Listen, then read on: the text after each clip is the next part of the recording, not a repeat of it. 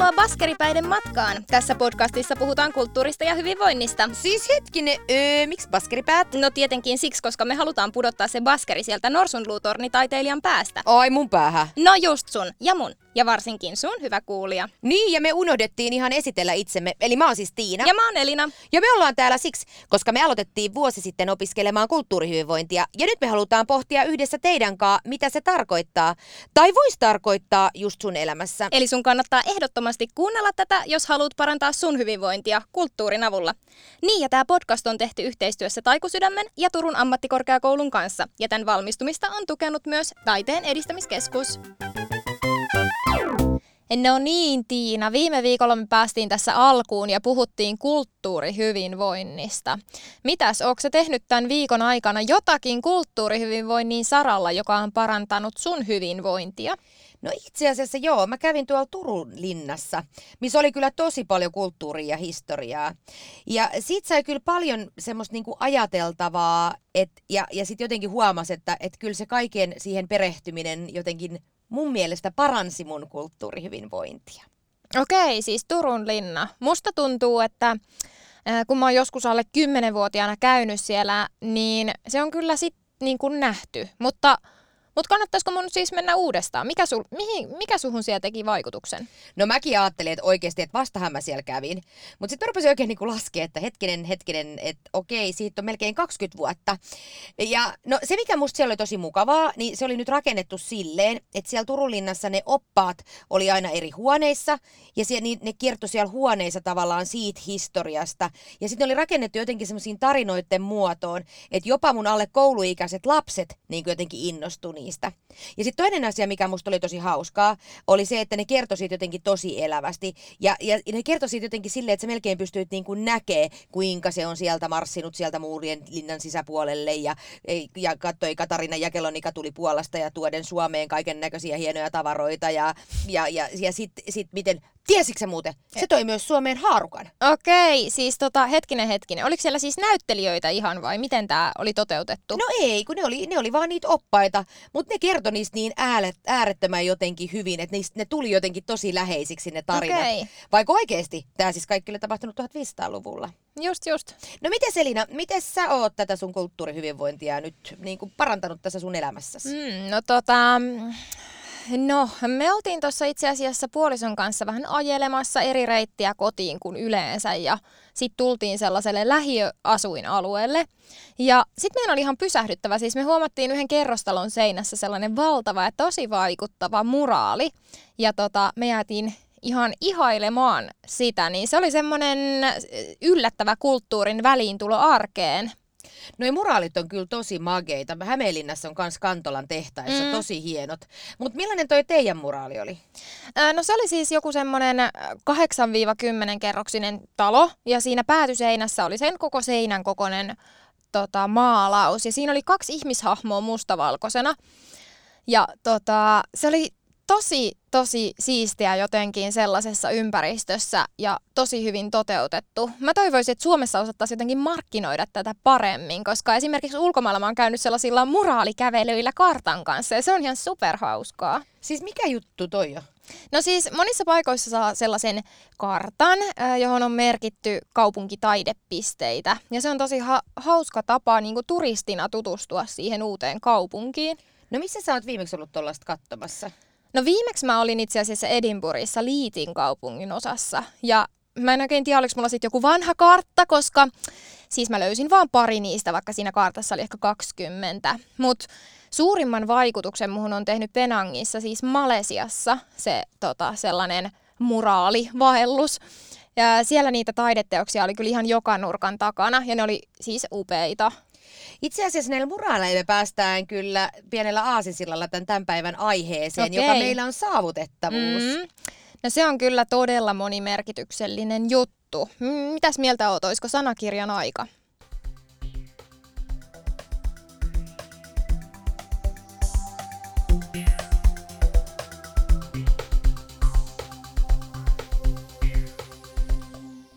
Kulttuurin saavutettavuus. Kulttuurin ja taiteen tulee olla kaikkien ulottuvilla. Lisäksi kaikilla tulisi olla yhdenvertaiset mahdollisuudet toimia taiteen ja kulttuurin tekijöinä riippumatta yksilöllisistä ominaisuuksistaan.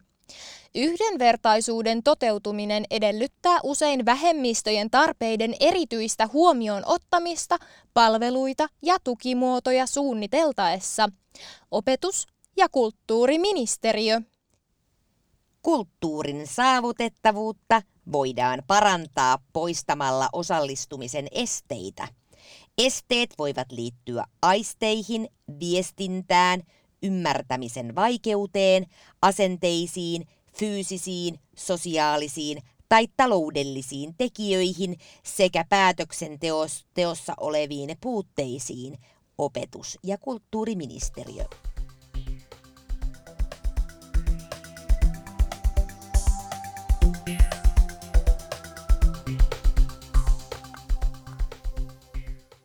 Okei, eli siis käytännössä esimerkiksi mulle voisi tarkoittaa tämä saavutettavuus sitä, että jos mä haluan esimerkiksi harjoitella tulitaidetta, niin mulla täytyisi olla siihen joku tila ja joku, joka mua opettaa ja esimerkiksi sen verran aikaa tai rahaa, että mä taloudellisesti pystyisin sellaista harjoitella. Joo, ja mä ajattelen opettajana, että jokaisella lapsella ja nuorella pitäisi kyllä oikeasti olla mahdollisuus päästä vaikka teatteriin tai sinne museoon. Ja ainakin kirjastoon riippumatta siitä, minkälaisesta perheestä hän niin kuin tulee. Niin, tuohon saavutettavuuteenhan vaikuttaa myös tosi monet asiat. Esimerkiksi vaikka ne muraalit, niin nehän vaikuttaa kyllä olevan tosi hyvin kaikkien saatavilla. Mutta sitten taas esimerkiksi, jos sattuu asumaan semmoisessa paikassa, missä ei ole kaupunkitilassa ollenkaan taidetta, tai edes mitään kaupunkia ihan lähellä, niin onko tämmöinen silloin saatavilla? Tai no jos puhutaan jostain näkövammaisuudesta esimerkiksi. Ja sitten se muraalihan on mulle ihan ilmanen, mutta kyllähän se jo, niin kuin, jonkun on maksettava. Tai onko mäkin tavallaan osallistunut sitten jonkun ehkä verojen kautta toivottavasti sen rahoitukseen. Niin miten tämä nyt sitten kietoutuu koko teemaan?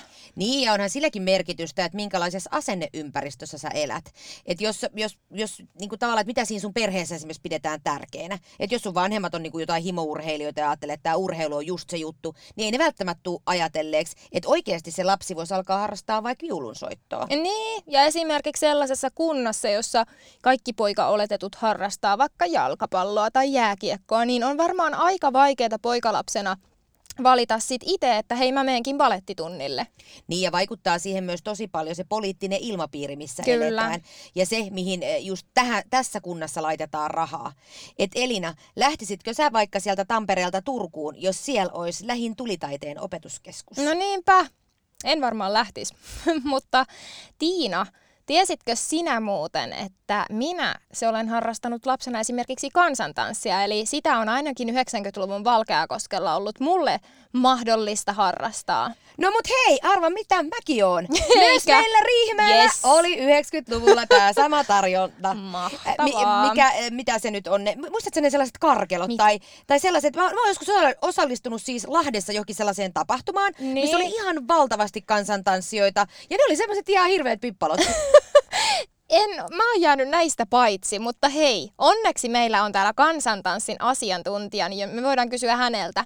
Meidän ihana kollega Riia Niemelä on täällä puhumassa saavutettavasta kansantanssista.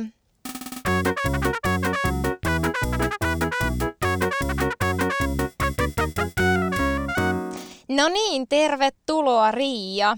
Eli sä oot tanssin opettaja ja oot työskennellyt 2000-luvun alusta saakka kansantanssin parissa. Ja nyt sä opiskeletkin meidän kanssa tätä kulttuurihyvinvointia. Tota, mikä, miten sä oot päätynyt tämän kulttuurihyvinvoinnin pariin? Joo, no mua on alusta alkaen kiinnostanut ö, erityistä tukea tarvitsevien kanssa työskentely ja sitä kautta on niin kuin miettinyt paljon tätä kansantanssin saavutettavuutta ja, Joo. ja myös jotenkin sitä, että miten, miten sitä voisi niin kuin hyödyntää sitä kansantanssia vähän monipuolisemmin. Kun sä puhut tuosta saavutettavasta kansantanssista, niin mitä se niin kuin tarkoittaa? No mä puhun siitä enemmän, tai lähestyn sitä enemmän niin kuin tanssinopettajana, mm. eli kansantanssitoiminnan sisältöjen, toimintatapojen ja menetelmien kautta johon voi liittyä muun muassa seuraavia pohdintoja, että miten rakennetaan sellainen oppimisympäristö, missä kaikki voi toimia riippumatta esimerkiksi fyysisistä tai oppimiseen tai kommunikointiin liittyvistä ominaisuuksista. Joo. Tai joo, kyllä. Aivan. Me voitaisiin tuosta puhua vielä lisää, mutta tota, Joo, kyllä. meillä siis paljastui tuossa äsken, että meillä molemmilla on tämmöinen kansantanssihistoria, Oo. mutta jostain syystä tai toisesta me ei olla kuitenkaan sit sitä jatkettu, että mikä, mikä sun syy on ollut siinä, että sä oot pysynyt uskollisena. Tämä en tiedä, onko sulla ihan historiaa siis lapsesta saakka vai onko sä löytänyt tämän vasta vanhemmalla iällä? Joo, no siis mä aloitin kansantanssin ensimmäistä kertaa ekalla luokalla. Mm. Silloin siis ihan tosi monet tanssi. Joo. Mutta sitten siinä kävi vähän niin, että mulla tuli aina kauhea kiire sinne reeneihin ja sitten mun äiti kyllästyi siihen. siihen. Mutta mut sitten uudestaan yksi mun kaveri suostutteli mut joskus, olisiko se ollut viidennen luokalla Joo. Onko sen pariin. On, Joo, sanoppa. onko se koskaan ollut missään sellaisissa esiintymisissä, kun mä muistan, että mä oon lapsena silloin, kun tanssin kansantanssia, niin me oltiin joskus Lahdessa sellaisissa ihmekinkereissä. Niin on, onko se koskaan ollut missään tämmöisissä esiintymisjutuissa? Joo, on ihan se, että lapsesta alkaen. Pispalan sottiisi oli mun eka Oi, oi. isompi tapahtuma. Mm. Hei, tota, sä sanoit, että sit viidennellä luokalla, kun se oli, kun kaveri pyysi takas sinne, sinne Joo. mukaan, niin onko se sit siitä saakka ihan pysynyt Joo. lajin parissa ja sit lopulta tehnyt siitä myös ammatin? Kyllä, juuri näin. No sä tuossa aikaisemmin jo mainitsit siitä saavutettavuudesta, niistä tiloista. Ja onko sellaisia tiloja niin kuin helppo löytää, missä, mihin on, niin kuin, ihmiset pystyy tulemaan? No ei itse asiassa. Riippuu tosi paljon paikkakunnasta. Et esimerkiksi mä tulen Lahdesta, niin siellä, siellä ei ihan hirveästi ole sellaisia esteettömiä tiloja. Joo. Mutta tota, riippuu tosi paljon. Sitten tietysti jos saa yhteistyötä tehtyä jonkun sosiaalialan tahon kanssa, niin, niin sitten voi löytyykin jostain vaikka toimintakeskuksista sellaisia saleja, mitkä on Mm. esteettömiä. Tarkoittaako se esteettömyys niin kun, tai tilaratkaisuna siis se tarkoittaa varmastikin sitä, että sinne pääsee esimerkiksi jonkun ö, apuvälineen kanssa, että ovet on tarpeeksi suuria ja on liusko, luiskoja, miksi sitä kutsutaan? Lu, luiska. ja Mäkin tämmöiset aina liuska. lius, liuskastua pitkin sitä luiskaa sinne. Öö, ja, tai että tarvitaan niinku hissit, jos se on eri kerroksissa. Mitä muita vaatimuksia osaako kertoa? Että mikä, minkälainen tila on esteetön? Joo, no totta kai sitten sit niin kuin näkövammaisuuden huomioiminen Mm. myös, tai kuulovammaisuuden. Mutta mä en, mä en siis sillä tavalla ole sen rakennetun Mm. ympäristön asiantuntija, että enemmän niin kuin jotenkin sitä sisällöllistä puolta mietin. Mitä sä ajattelet siis sisällöllisyydestä siitä, siitä tavallaan, kun te Mm. mietitään esteetöntä, esteetöntä niin kuin kansantanssia, niin mitä se sitten sulle tarkoittaa? Joo. No tietysti se, vaikka jos on kommunikoinnin haasteita, niin huomioidaan se. Esimerkiksi voidaan käyttää kuvia tai tukiviittomia tai, Mm. tai näin. Tai jos on jotain oppimiseen liittyvää haastetta, niin siinäkin niistä, esimerkiksi niistä kuvista voi olla apua. Joo. Ja myös siitä, että miten, miten puhuu ja sanottaa ne asiat. Miten sulla menee, mi, niin kuin mistä sä tiedät, että tavallaan kuka tarvii tukea? Tuleeko se jo niin kuin heti, kun ne lapset tai nuoret tai aikuiset tai kenen kanssa teetkää töitä, niin tulee sinne sun Mm. ryhmään? Niin mistä sä sitten tiedät, että miten toimita kenenkäkin kanssa? No siis täytyy sanoa, että mä oon ollut tuolla perusharrastustoiminnassa ja tosi vähän siellä tulee vastaan Joo. niin kuin tuen tarvetta. Et enemmän se on sitten, on siis työskennellyt, työskennellyt erilaisten erityisryhmien kanssa, niin Niin sit siellä. Ja silloin yleensä ne on jo keskusteltu ennen kuin se Mm. ryhmä alkaa. Niin kun mä ajattelen opettajana, että, että usein kun mä opetan ammattikoulussa, niin mulle tulee mm. Siis opiskelijoita, jotka jotenkin haluaa aloittaa puhtaalta pöydältä ja sitten he ei Mm. niinku, niinku tavallaan halua kertoa, minkä mä ymmärrän niinku tosi hyvin, Mm. mutta sitten opettajana sulla voi mennä pitkä aika ennen kuin sä tajut, että hetkinen, että tämä nuorihan Niinpä. niinku hirveän paljon niinku hyötyisi siitä, että me voitaisiin tukea sitä niillä, niillä, niillä tavoilla, mitä hän niinku tarvitsee. Niin sitten just miettii mm. Tavallaan tuollaisessa, että tuleeko se niinku harrastuksissa sama juttu, että en mä halua kertoa tätä, että mitä, mitä, mihin mä tarviin apua. Niin, mä kanssa No, ajattelen niin. mm, ka- myöskin silleen teatteriopettajan ja myös tanssinopettajan näkökulmasta paljon jotenkin erilaisten lapsiryhmien tai nuorten kanssa tehneenä, että monet niin kuin, että tavallaan kaikilla meillä on jonkinlaisia tuen Mm. tarpeita ja sitten taas niissä ryhmissä äm, jotenkin niin kuin, se, se juurikin se, että et kun ei tiedä välttämättä, eikä, eikä kaikki ole diagnooseja, eikä niin kuin, mm. et ei ehkä just se, että miten laajalti se on otet, jotenkin, miten sen voikaan ottaa niin kuin tosi laajasti huomioon, niin miten haasteellista se myös on, että mm. osaisi antaa sen oikean tuen just sitä tarvitsevalle, että että niinku sit Kyllä. vielä just tossa, että jos työskentelee erityisryhmien kanssa, niin sit siellä on varmasti taas omat lainalaisuudet. Mutta jossain määrin mä niinku ajattelen, että joka ryhmässä on kyllä. Mm. O- Joo, siis tottahan se on. Joo, mm. kyllä. Niin onko teillä erikseen tavallaan siinä kansantansissa, niin onko teillä tavallaan erity, erityisryhmät erikseen vai integroidaanko ne mukaan niin kuin siihen muun, muiden ryhmien toimintaan vai, vai miten teillä menee siellä? Missä sä oot no, me ollaan pohdittu tätä, tätä Heidi, Heidi, Heidi Palmun kanssa, joka kanssa opiskelee meidän kanssa kulttuurihyvinvointia, mm-hmm. jonka kanssa tehdään yhdessä tätä opinnäytetyötä tästä saavutettavasta kansantanssista, niin, niin jotenkin meidän havaintojen mukaan ryhmissä on aika vähän mukana niin kuin varsinaisesti erityistä tukea tarvitsevia. Siis Joo. tietenkään kaikkia ei voi nähdä. Mm-hmm. nähdä. Ja sitten joskus aiemmin on ollut niitä erityisryhmille suunnattuja ryhmiä, mm. mutta nyt niitä on kyllä varmaan alle viisi Suomessa. Niin kuin mä ajattelen, että, niin, että mä ajattelen, että mm. koulumaailmassa niin mehän integroidaan mm. niin kuin siihen yleisopetuksen Kyllä. ryhmään kaikki erityistä tukea saatavat. Mm. Tavallaan, että kuinka se tulee sitten myös harrastuksissa esille. Että... Mm. Niin, Kyllä. siitähän on paljon just puhuttu niin kuin esimerkiksi lasten taiteen perusopetuksen kannalta mm. tai monessa, että, että taiteen opetuksenkin tulisi olla inklusiivista, että se olisi mahdollista mm. kaikille, että mitkä ne keinot sitten siihen, että just, että ei rakennettaisi erillisiä, tavallaan mm. erillisiä paikkoja, mm. vaan että, että kaikesta, mitä tarjotaan. Mä niin itse tykkään jotenkin juuri siitä, että, että sellaisesta vertauksesta, että jos, jos henkilön pitää päästä rakennukseen A ja hän vaikka liikkuu pyörätuolilla, mutta rakennukseen B on nimenomaan se luiska, niin tavallaan se, että 50 mm. prosenttia palveluista tarjotaan jotenkin inklusiivisesti ei riitä, mm. koska Niinpä. Mm. mun mielestä sen, niin kuin, tätä mä mietin itse, kun mä mietin tätä taiteen saavutettavuutta. Mm. Mm. Miten, miten sä ajattelet siitä yleensä ottaen niin kuin, niin kuin tästä taiteen ja kulttuurin saavutettavuudesta? Minkälainen näkemys sulla on, Riia, siitä? No siis lähdetään siitä, että se on tosi tärkeää. Joo, kyllä. että, että mahdollisimman moninaiset ihmiset pääsisivät taiteen ja kulttuurin pariin. Mm, kyllä. Niin, niin katsojan, kokijan tai tekijän roolissa. Ja varmaan just toi, mitä sanot, mm. että sella, sellaisesta roolista, mikä itselle on luontevaa, mm. ettei, niin kuin niistä, ettei se rajaisi se mikä ikinä sitä, että mistä roolista mm. käsin voi osallistua Kyllä. sellaiseen, mikä omalta tuntuu.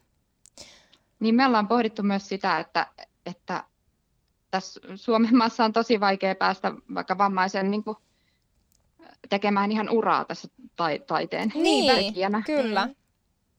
Ja se varmaan osittain liittyy, liittyy siihen, että kun siihen harrastustoimintaakaan ei pääse sisään välttämättä. Juuri näin. Mm-hmm. Että ei voi edes luoda sitä pohjaa.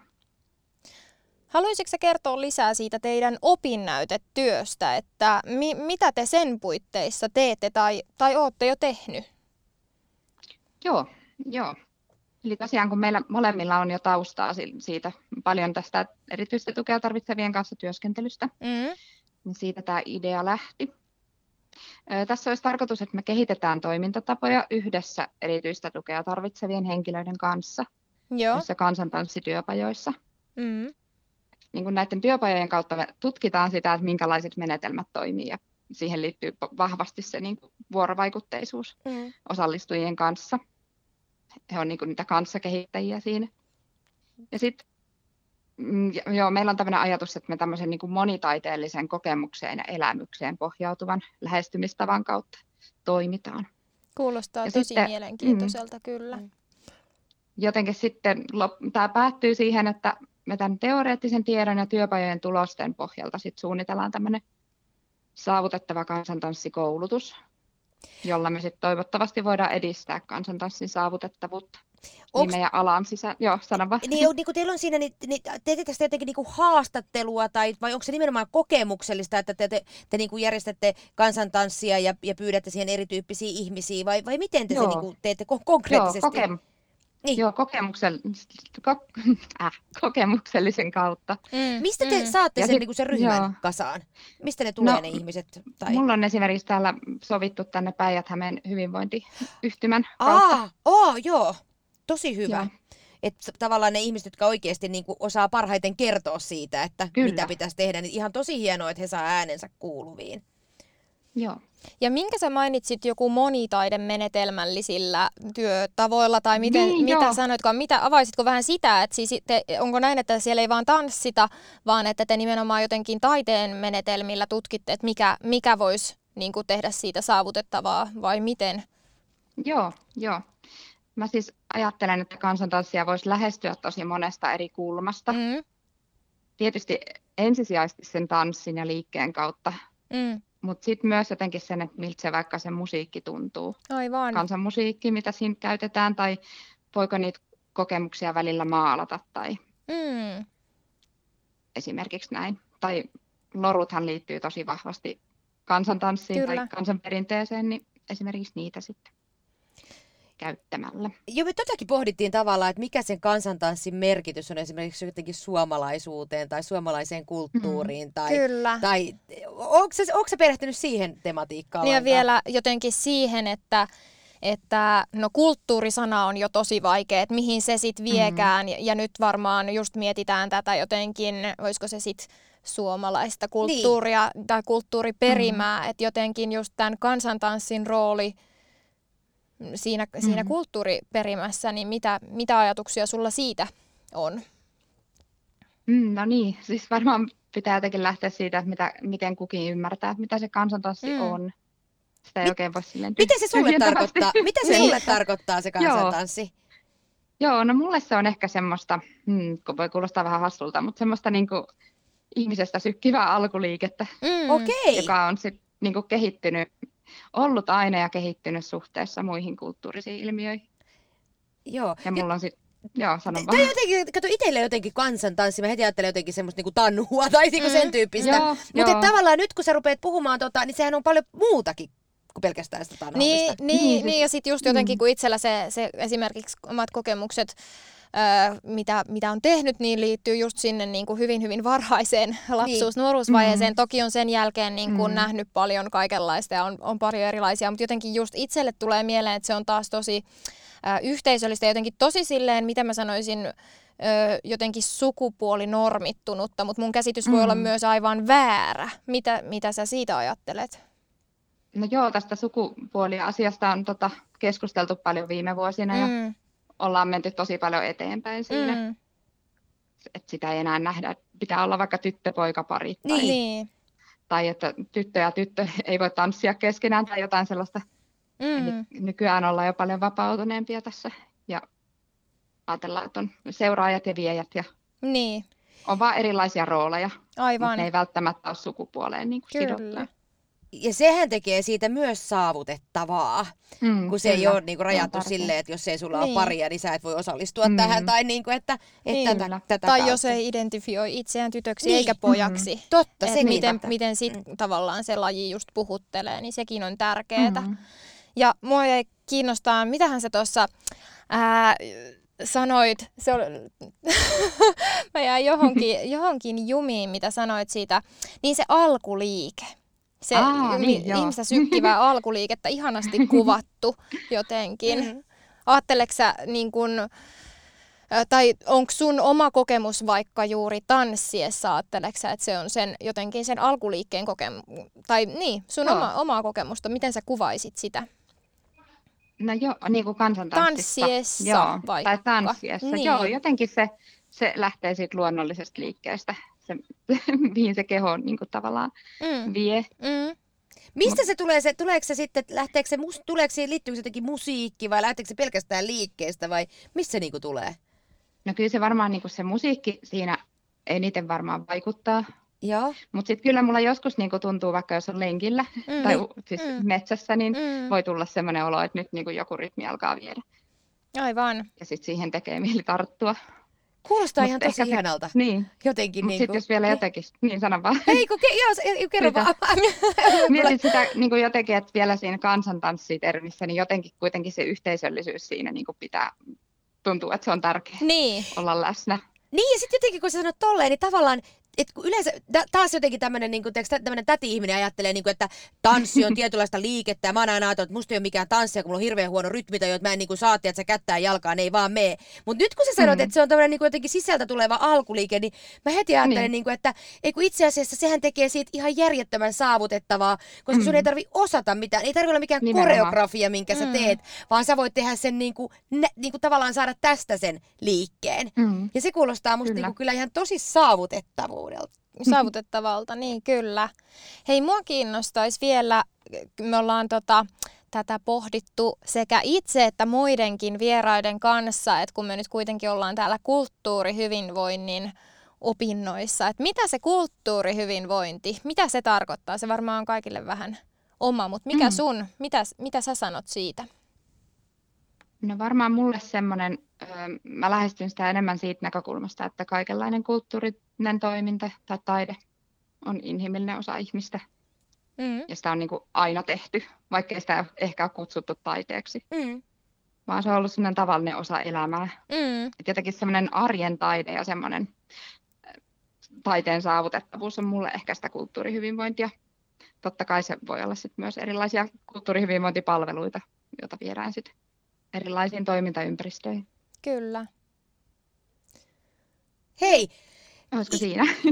Sä ihan tosi, tosi mm. ihania juttuja nostit esille ja, ja tosi paljon kiitoksia, että sä tulit tänne meidän podcastin vieraaksi. Kiitos, oli kyllä Kiitos mahtava kutsusta. jutella.